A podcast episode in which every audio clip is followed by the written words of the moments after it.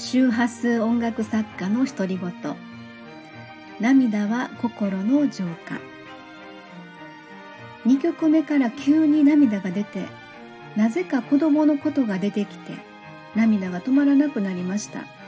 でも不思議と最後の曲で涙が止まって今はすっきりとしています。と周波数音楽ライブでそう言われた方がいた。その時の演奏曲はファーストアルバム「マイ・ボイス」1曲目が第1チャクラとチャクラの下から順番にリンクする構成になっている。2曲目というと第2チャクラ。体の部位でいうと丹田子宮のあたり。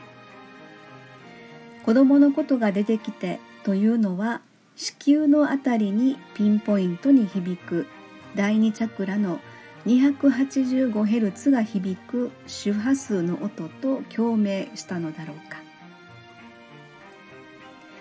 涙が止まらなくなった。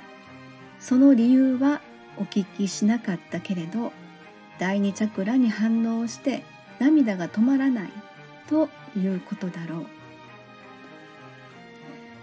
人間の心体は正直に周波数の響きに敏感に反応するのだと思われる。それはたとえ意識がその出来事を無視しようとしてもお母さんの中で子供に対する涙の理由が第二チャクラの振動で込み上げてきたのかもしれません。そして最後の曲で涙が止まって今はすっきりとしている。という最後の曲は第7チャクラ。体の部位は頭頂にあたる。すっきりしてるとは頭頂部分にピンポイントに響く第7チャクラの 963Hz の振動による共鳴なのか。いずれにしてもこのマイボイスの全7曲を聴くことで第1チャクラから第7チャクラと共鳴し心体に溜まっているネガティブなエネルギーを解放させる周波数の働きが作動したのかもしれない。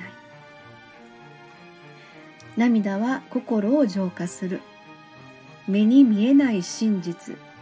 しかし涙がそれを見せてくれました周波数音楽作家の独り言エリスでございましたありがとうございました。